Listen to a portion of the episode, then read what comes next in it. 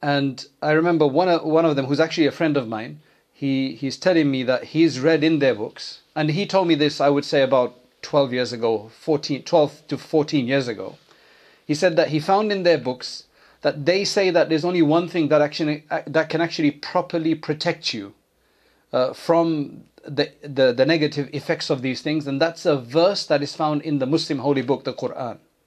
And that verse is Ayatul Kursi, which is really, really interesting, right? It's Ayatul Kursi. Alhamdulillahi Rabbil Alameen. والصلاة والسلام على سيدنا محمد وعلى آله وصحبه وبارك وسلم تسليما كثيرا إلى يوم الدين أما بعد وما كفر سليمان ولكن الشياطين كفروا يعلمون الناس السحر صدق الله العظيم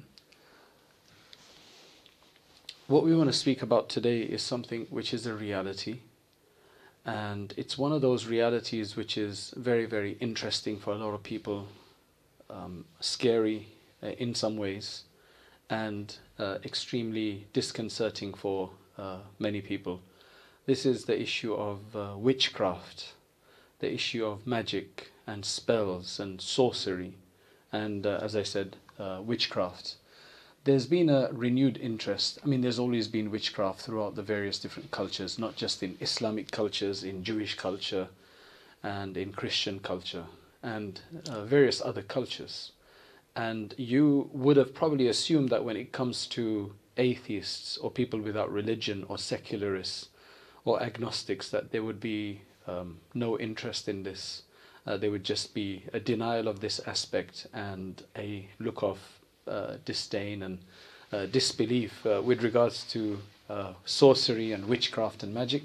However, uh, there's a number of articles that you can read um, in, from recent times, the last year or so, or probably a bit longer, where there's a lot of people in the West who don't consider themselves to be following any religion and who actually look down upon these things, who are getting into witchcraft, they're getting into sorcery, they're engaging in occult uh, practices, they're dabbling in it, they're ex- experimenting with it.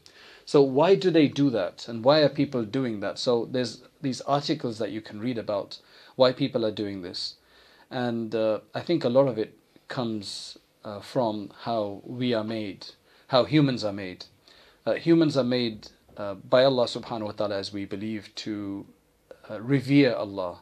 There's within every human being there's an ability to believe in a God, to believe in a higher reality, a creator, a nourisher, a cherisher. That's uh, built into every human being because uh, that had to be uh, there, that had to be there for us to be able to believe and to be given the challenge from Allah to believe in. So even from a theological perspective, that has to be there. And what we can see is that where you have certain communities around the world, uh, both historically and even probably nowadays, probably less so, you, you have a lot of uh, communities and cultures and civilizations in which they did not know about Islam or Christianity or Judaism or any other kind of organized religion. Um, you see that you get this uh, you, you get this idea that people want to believe in something greater than themselves. This is an inherent characteristics, an inherent need, you could say. There's an inherent need within every human being to look for something greater, to revere something, to uh, admire something, to think of something as their cherisher, and so on and so forth. So you'll see in many primitive community in small villages, maybe across Africa or other places, and definitely historically in Asia and other places, you'll see that they will start to uh, revere and respect and worship and give offerings to the biggest tree in town, the biggest tree in the village, the largest tree in the village. That will become their god. They'll ascribe some kind of divinity or a connection to some, uh, uh, of some divinity to this place, to this large tree. Uh, sometimes they take a mountain as their lord. Sometimes they'll take the great lake or the ocean as their lord. There's a big boulder or a uh, there's a big boulder or something or a big animal or something like that. Usually, people equate greatness obviously with large in size, large in proportion, or um, things of that nature, because everybody has this desire within them to look out for something and to revere something and respect something, regardless who that person is. So you see that they do this. Now, there's some religions, of course, they consider that anything from which benefit uh, is derived, that could be a god, that could have divinity of some sort, and that's why the cow is revered in many places. In fact, even the private parts, I mean, there's uh, Ling Puja, I think that's what it's called, uh, even the private parts are revered in that sense and considered you know, to have some kind of uh, divinity in, in, in that sense. So that all comes down to this human desire to revere something. It's in everyone. Now, in the modern world, when people have given up what they would what they would assume as the traditional classical gods, you know, of uh, of the earlier centuries, you know, Christianity, uh, they've given up Christianity. Christianity has been pushed out of much of the European continent. Uh, they they have relegated it to a uh, to a I mean all religion in fact they've relegated it to a private practice. So leave it at the door when you come to work, uh, when you go to school, when you go into the media. Leave it at the door. You know, they'll tolerate that much. They won't tolerate trying to bring it in. Of course, Muslims are having a hard trouble with this because we're not willing to leave our religion at the door because Islam is totalizing. Islam governs every aspect of our life, including when we're at work and when we're at school. When the beckon and call of Allah subhanahu wa ta'ala comes, we have to respond and say, labbaik, you know, and, uh, and, and pray and say Allahu Akbar. So that's where the whole turmoil is coming about. A lot of the places where you see that we Muslims want to establish masjids, these were places. Uh, uh, if you if you look at the map, and you should probably go to uh, the Museum of London. If you've not been to the Museum of London in around the Barbican area, I think uh, you know all Londoners should actually go there because it's really interesting to know how this great city of London was actually you know founded uh, as Londinium, you know, as a, a, small Roman garrison town on the banks of you know the, the River Thames, you know, many hundreds of years ago and then eventually developed. And as you see its development, as you go around the museum and you see its development, you actually see how uh, when Christianity came in and uh, there were literally the way we see mus- uh, the way we see masjids in Muslim countries, where at the end of each large street, in each localized area, there'll be a musalla at least, if not a large jami, a large uh, you know juma masjid as they call them, right? This is exactly how it was. That's why you see so many churches. I mean, the churches are just being sold, uh, you know, 50 or more a year are being sold and turned into uh, multiple things.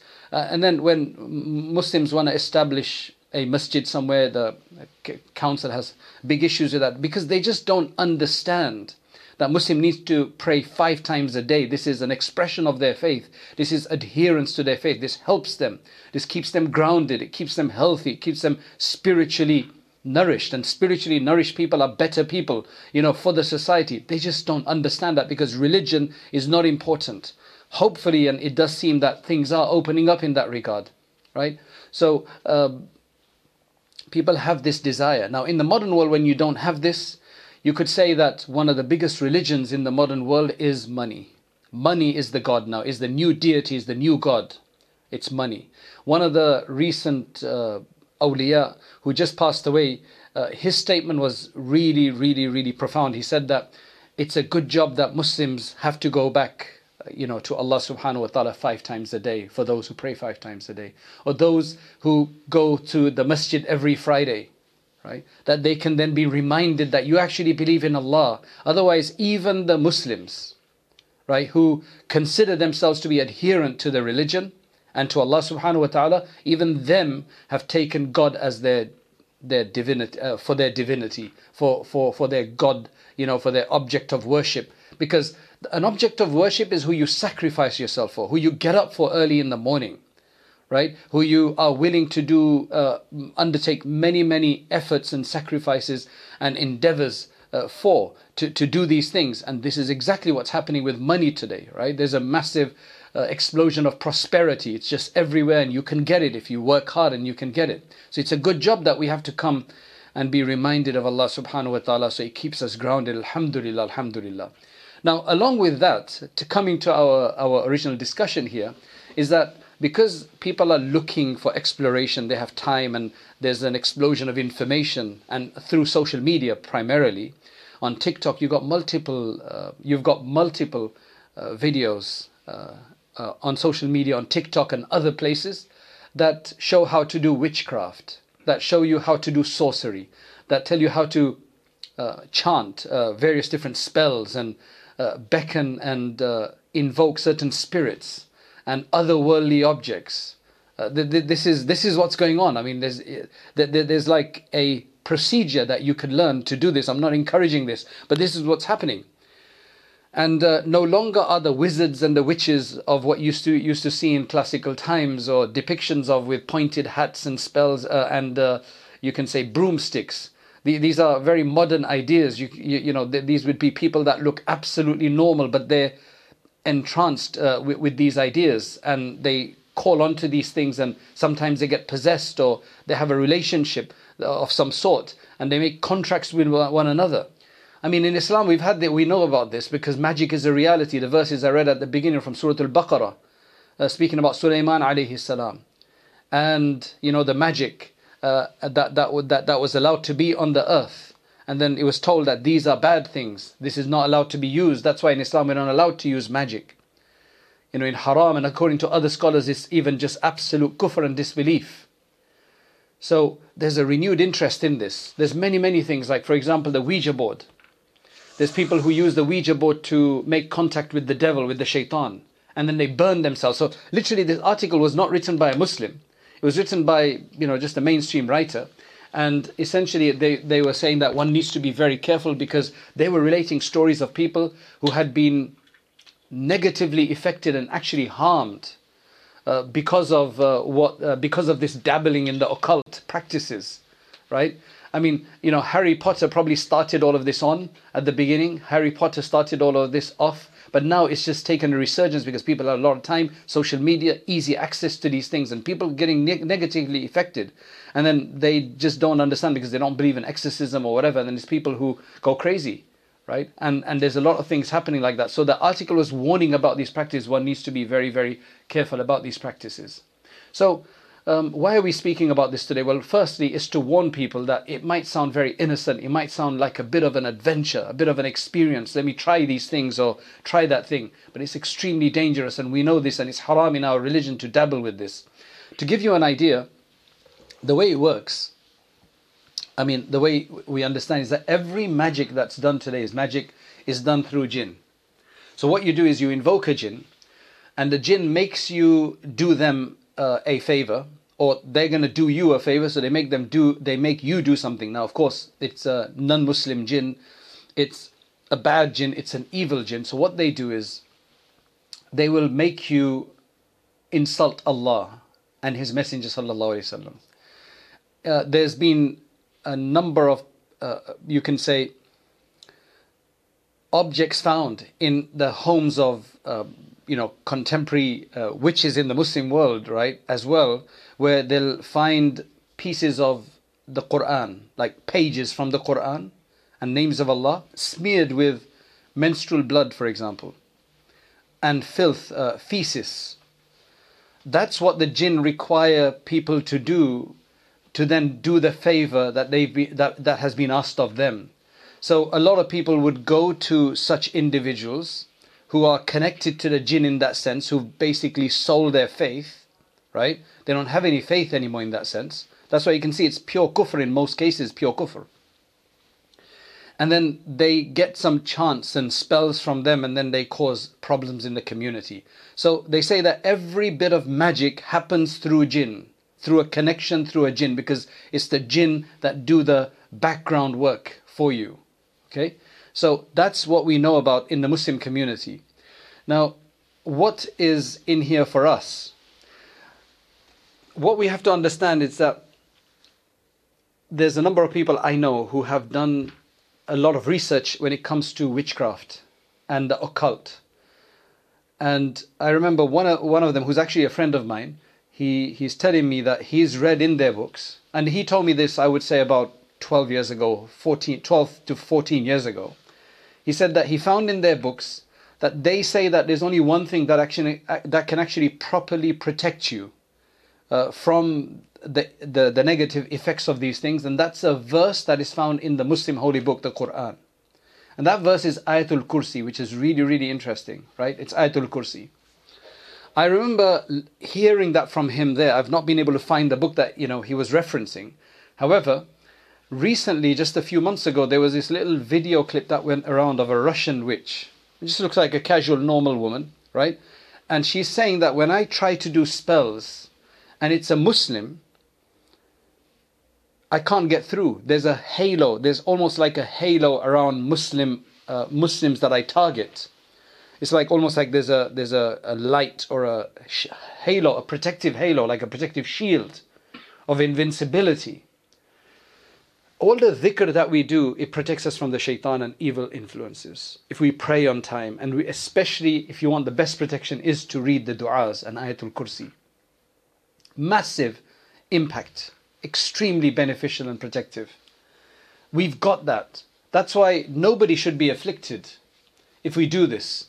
So uh, there, there's a really interesting incident that took place once that I want to relate to you. In 19, it was 1999, and I'd gone to America for Taraweeh that year. I moved there the year after, but I, I, I went there and I stayed with this brother who whose family were visiting his in-laws. So he was alone for Ramadan, and so he had space in his house. So they had organized for me to stay there with him. So we finished Taraweeh, came home, went to sleep, and I had uh, the, the room on my own, and there was a lamp in there. There was a tall lamp in there. It was one of those touch lamps. You touch the base, you tap the base, and it comes on. You tap it again, it comes on a bit brighter, and then it has various settings, and you tap it again, then it goes off, right? So you have to kind of tap it. So there's no button. In the middle of the night, about two o'clock, suddenly it just comes on, and I wake up. I was like, "Who put the light on?" Right? Who put the light on? Okay, I went put it off and then went back to sleep. And the next day I tell my I tell the host, I tell him that, you know, this is what happened last night. I just mentioned it. Just thought I'll mention it. Now there in the area that I was in in California, I mean the houses are made of wood, right? The frames are made of wood. They're not made of brick, so they do have a bit of movement and there was a train track that used to go past it. It could have been just simply something like that, just something moved or whatever, right? Or malfunction of the lamp or whatever the case is, right? I'm not saying there was something, but then when I told this friend of mine, this is what he decided. To him. He said, "Oh, you know what? That's my son's room." Right? You're sleeping in my son's room, and my son saw the shaitan in that room. And I was like, yeah, Jazakallah, that's really, really, really comforting right? That's really comforting to know that you know the shaitan has been seen in this room. I mean, I mean the shaitan could be anywhere. To be honest, I mean the shaitan could be anywhere. The only time the shaitan is away is when you make adhan or dhikr or Allah or you know in Arafah he has to stay at the, uh, stay in the outskirts. I mean the shaitan can be around. So that, that don't think that's kind of any unusual. I mean it's just about him showing himself. So I was like, okay, that's really interesting. Now, what he proceeded to explain to me was extremely amazing. That's very empowering, and I think that's the crux of this matter that really highlights what we need to be doing, right? So he said that one day in the middle of the night, right? Uh, he suddenly hears his son calling him, Baba, Baba, Baba, you know, from the other room. So he quickly rushes over, and while when he's at the door of the room, his son is sitting up in bed, and he's saying, uh, "Baba, I can see the I can see the shaitan. I can see the shaitan."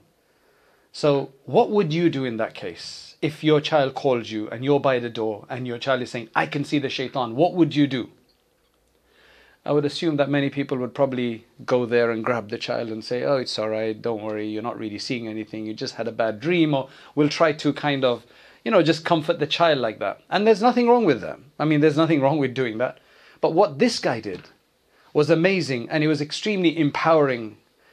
He, from the door, he said, from what I recall. He said, Read Ayatul Kursi. Right? I mean, his children knew Ayatul Kursi because he taught them. And the kid just, Allahu la ilaha illa huwa al-hayyul qayyum, la ta'khuduhu sinatun wa la nawm, lahu ma fi samawati wa ma fi al-ard. And as he's reading, he says, Baba, the shaitan is gone, he's going, he's gone.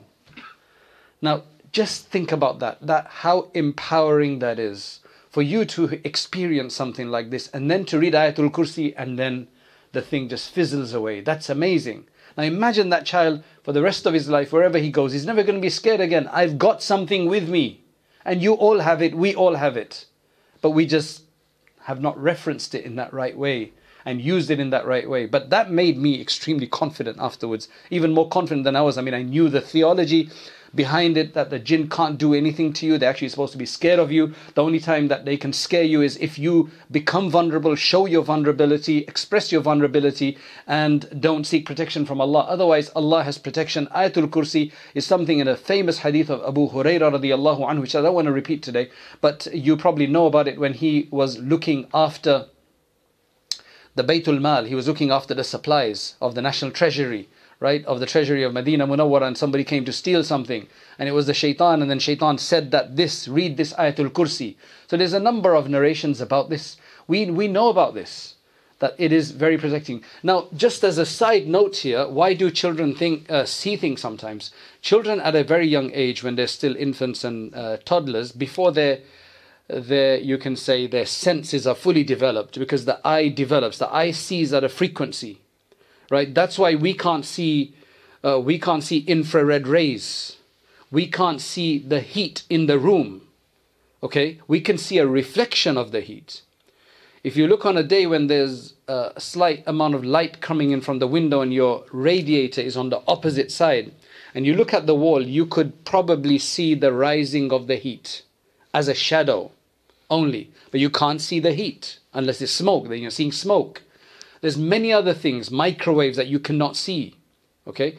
So because our eyes don't work at that frequency, our eyes work at a frequency where we can see one another, and the brain is processing this and it can't process other frequencies. That's why sometimes when you have special goggles, infrared goggles or whatever, you can see more things right? Because now you've just added another dimension. So when children are young, they say that their eyes may have not formed fully. That's why they may be able to see at other frequencies. Eventually, by age, they fully form and then they can't see them anymore. That's why sometimes you might say your child is seeing something, you can't see something. It doesn't happen too many times. But you do see that dogs can see things that we can't see, and that's why they sometimes howl and bark, right? Because they're seeing jinn and we can't see them. That's a possibility. Sometimes a dog is barking and you don't know what he's barking at. Another example is that those who've dealt with dogs or deal with dogs, they have a whistle. It's called a dog whistle. When you want to call your dog, you whistle. Nobody else can hear. You yourself cannot hear any sound coming from that whistle. But it's functioning at another frequency which the dog can hear. Animals can hear at another frequency and see at another frequency. All right? So that, that's probably the explain a lot is you don't have to worry about it too much, you just have to pray on them. So this is what I'm going to propose and say. We need to teach our children how to protect themselves and we need to protect ourselves. Very, very important. Allah subhanahu wa ta'ala has given us all the tools in our religion, He's given us all the tools. So, this is what I would suggest Ayatul Kursi, every morning and evening. Amazing, amazing protection you get from that, right? Uh, number two, قل هو الله أحد قل أعوذ برب الفلق قل أعوذ برب الناس amazing protection uh, through that as well, morning and evening. Number three, Surah Al Fatiha. You add that to it.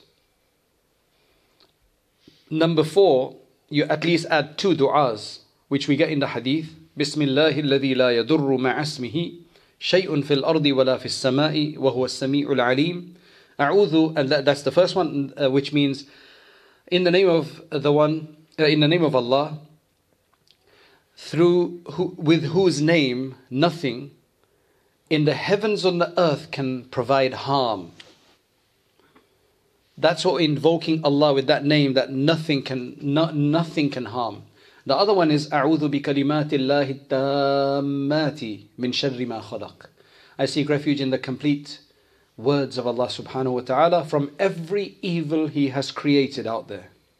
And that's any evil. That doesn't have to be just jinn we're speaking about.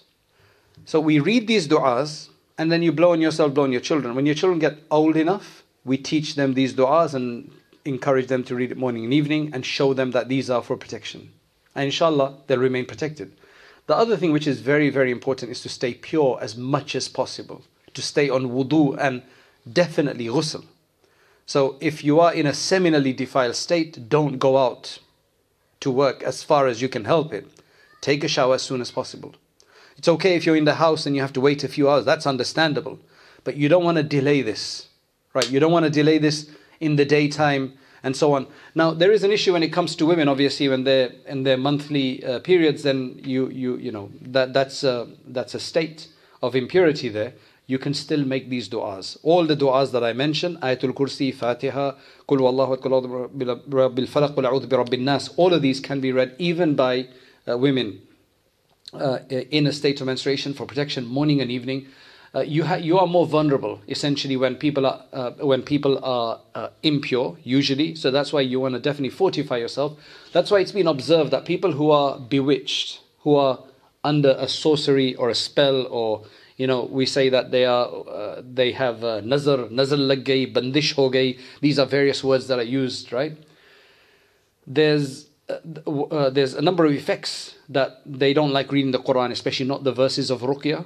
I remember once in Jumu'ah, a few months ago, I was I recited the last verse of Surah Al-Baqarah in Jumu'ah. آمن الرسول بما أنزل إليه من ربه والمؤمنون كل آمن بالله وملائكته وكتبه ورسله until the end and this brother came up to me afterwards I know the brother and he said that was tough on me today that was really, really tough. I felt very restless in my prayer when you're reading that because he does have effect and he's been going through ruqya.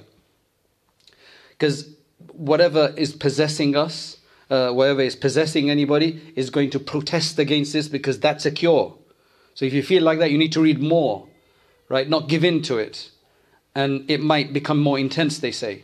Uh, the second thing that they don't like to do a lot of times is that they don't like to have a shower. They don't like to have a bath. Because uh, it's an impurity. Magic is an impurity in that sense, and it likes impurity. So what it does is that it, it doesn't want you have a shower. There's a somebody I know about, very very righteous person, uh, and he used to you know have a shower every two days or at least. When he was affected, his close people told me that it was tough to get him to have a shower at least once a week because you're affected in this way. And I'm not saying that you know this is a self-diagnosis, but you know you can always do ruqya. You can always do ruqya. That's why you don't necessarily need to go and spend thousands of money running from one door to the next to try to find a cure. You can do this yourself. But the best thing is preemption. The best thing is preemption. And some of these people really take people for a ride, promising certain cures. There was a Moroccan brother. I mean, this is in many Muslim cultures. It's, it's uh, you know, people know about this. That's why they reference it. In fact, it's in magic is in every culture. It's just that when certain cultures don't know much about it, you just can't reference it and you just don't know what's going on. Whereas when you do know about what's going on, some people just talk about it as though that is it, and every mental health issue is a magic issue, and that's not true. It could just be a mental health issue as well. So I always encourage a multi pronged approach about these things that do some ruqya, right? Uh, pure Quranic ruqya and uh, read the manzil and so on and that's extremely beneficial. There's no side effects of that. In fact the side effects are wonderful right? Uh, it can only benefit you. And also go and contact a uh, healthcare professional right? And uh, because sometimes it could just be a chemical imbalance in the brain of some sort right? It could be drug overuse. There's people i know who've been in drugs and now they're schizophrenics. You know they just have a problem they they issues you know and it's not necessarily magic it's just that they've just been harmed they've been damaged. So don't, don't leave everything on you know at one door. Uh, this moroccan brother he told me that um, once uh, this woman went to a one of these people and uh, i mean you can just tell how they literally make fun sometimes and do do crazy things he said that i can only do your ilaj and your therapy if you bring me an orphan mouse you have to bring me an orphan mouse. Like, where'd you get an orphan mouse for? So this poor woman, she's she eventually finds a mouse colony, right, of mice, and then she kills. She figures out. I don't know how. She uh, she figures out who the mother and father of that mouse is, and she kills the mother and father, and essentially uh, makes the the mouse an orphan, and then goes and takes that. Allahu Akbar. I mean, to be honest, you can only be an, considered technically an orphan if you're not balig yet. So how did he figure? I'm just messing around. How, how did they? How did she figure out that the mouse was uh, mature yet or not? You know, because it had to be immature. But it just goes to show that this just really crazy stuff out there, and you have to be very, very careful. I mean, there's one thing I can tell you to do that a number of people, number of people have been able to benefit. It's a simple thing that you do if you think you've got issues and you know you have some kind of uh, evil eye on you and it's very possible. It's very possible you can have evil. You can give you can give evil eye to somebody innocently if you don't uh, say mashallah and invoke allah when you're praising something admiring something. You can say that to your own children give them the evil eye. Sometimes they just start acting out of character. Most of these du'as will work. In fact one very powerful verse for that that i found is the last verse of surah noon wal qalam وإن يكاد الذين كفروا ليزلقونك بأبصارهم لما سمعوا الذكر ويقولون إنه لمجنون وما هو إلا ذكر للعالمين Amazing, amazing dua. It, you can just tell a difference in the character where the evil eye uh, is, uh, is finished. So sometimes you may get a new car, you may get a new handbag, you may get something new, or you just, mashallah, look very, you know, Allah has given you some beauty or some other great, uh, you know, position or influence or whatever, and somebody does, somebody gives you the evil eye, whether, you know, uh, with bad intent or with no bad intent, right?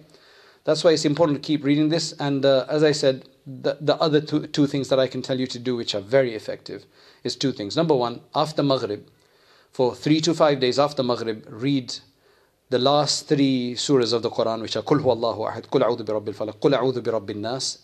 At, uh, the, uh, the, the one I'm invoking here, the one I'm quoting, he says 83 times, but you can read it more than that, you know, uh, at least that amount.